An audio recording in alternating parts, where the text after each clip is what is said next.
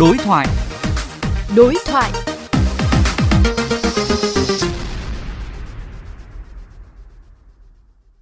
Thưa ông Nguyễn Thế Minh, xin ông cho biết kết quả bàn giao mặt bằng sạch của các địa phương cho các dự án thành phần cao tốc Bắc Nam đến thời điểm hiện nay.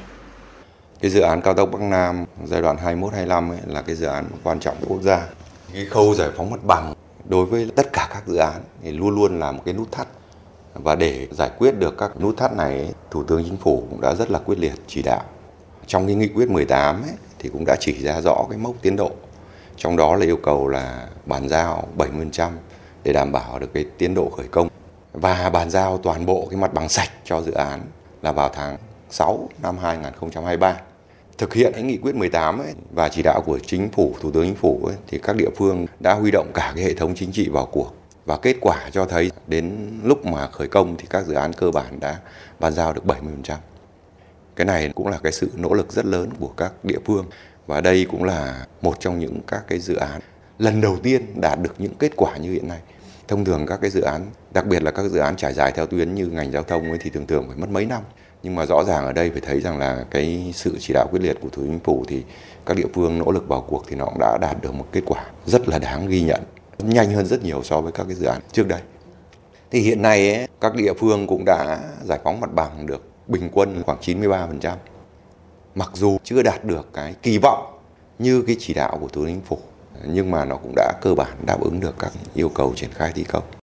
Vậy thì đâu là những cái vướng mắc trong công tác giải phóng mặt bằng đối với phần mặt bằng còn lại thưa ông? Công tác đền bù giải phóng mặt bằng nó là khâu rất khó khăn. Do cái việc người dân thì luôn luôn mong muốn cao hơn so với cái mặt bằng hiện nay.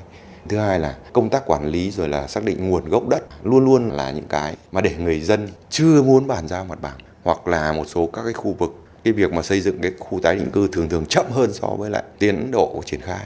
Thế cho nên là người dân khi mà người ta chưa nhận được cái đất tái định cư thì người ta cũng chưa di chuyển.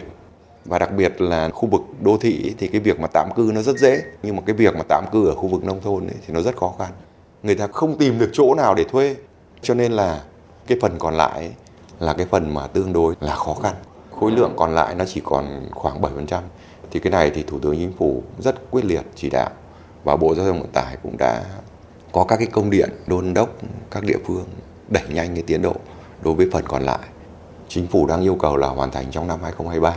Còn đối với những phần mà ảnh hưởng đến đường găng tiến độ là yêu cầu là trong tháng 10 là sẽ phải hoàn thành. Vâng, vậy thì về phía Bộ Giao thông Vận tải đang phối hợp với các địa phương để có những cái giải pháp gì nhằm tháo gỡ những cái vướng mắc này thưa ông? Cái việc giải phóng mặt bằng ngay từ đầu thì Bộ Giao thông Vận tải cũng xác định là nó rất phức tạp.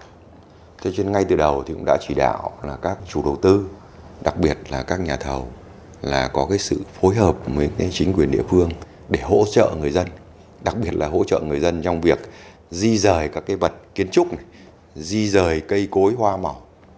Đối với cái phần mặt bằng còn lại, Bộ Giao thông Vận tải cũng đã nhận diện được là cái phần mặc dù nó còn rất nhỏ nhưng nó lại là cái khu vực chủ yếu là đất ở.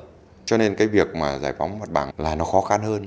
Vì vậy, Bộ Giao thông Vận tải đã chỉ đạo các chủ đầu tư phối hợp với chính quyền địa phương để xây dựng kế hoạch những vị trí nào vướng mặt bằng mà ảnh hưởng trực tiếp đến thi công thì tập trung ưu tiên làm trước.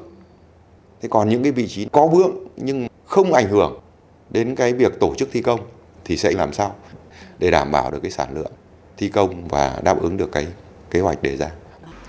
Vâng, xin cảm ơn ông Nguyễn Thế Minh đã dành cho VOV Giao thông cuộc trao đổi ngày hôm nay.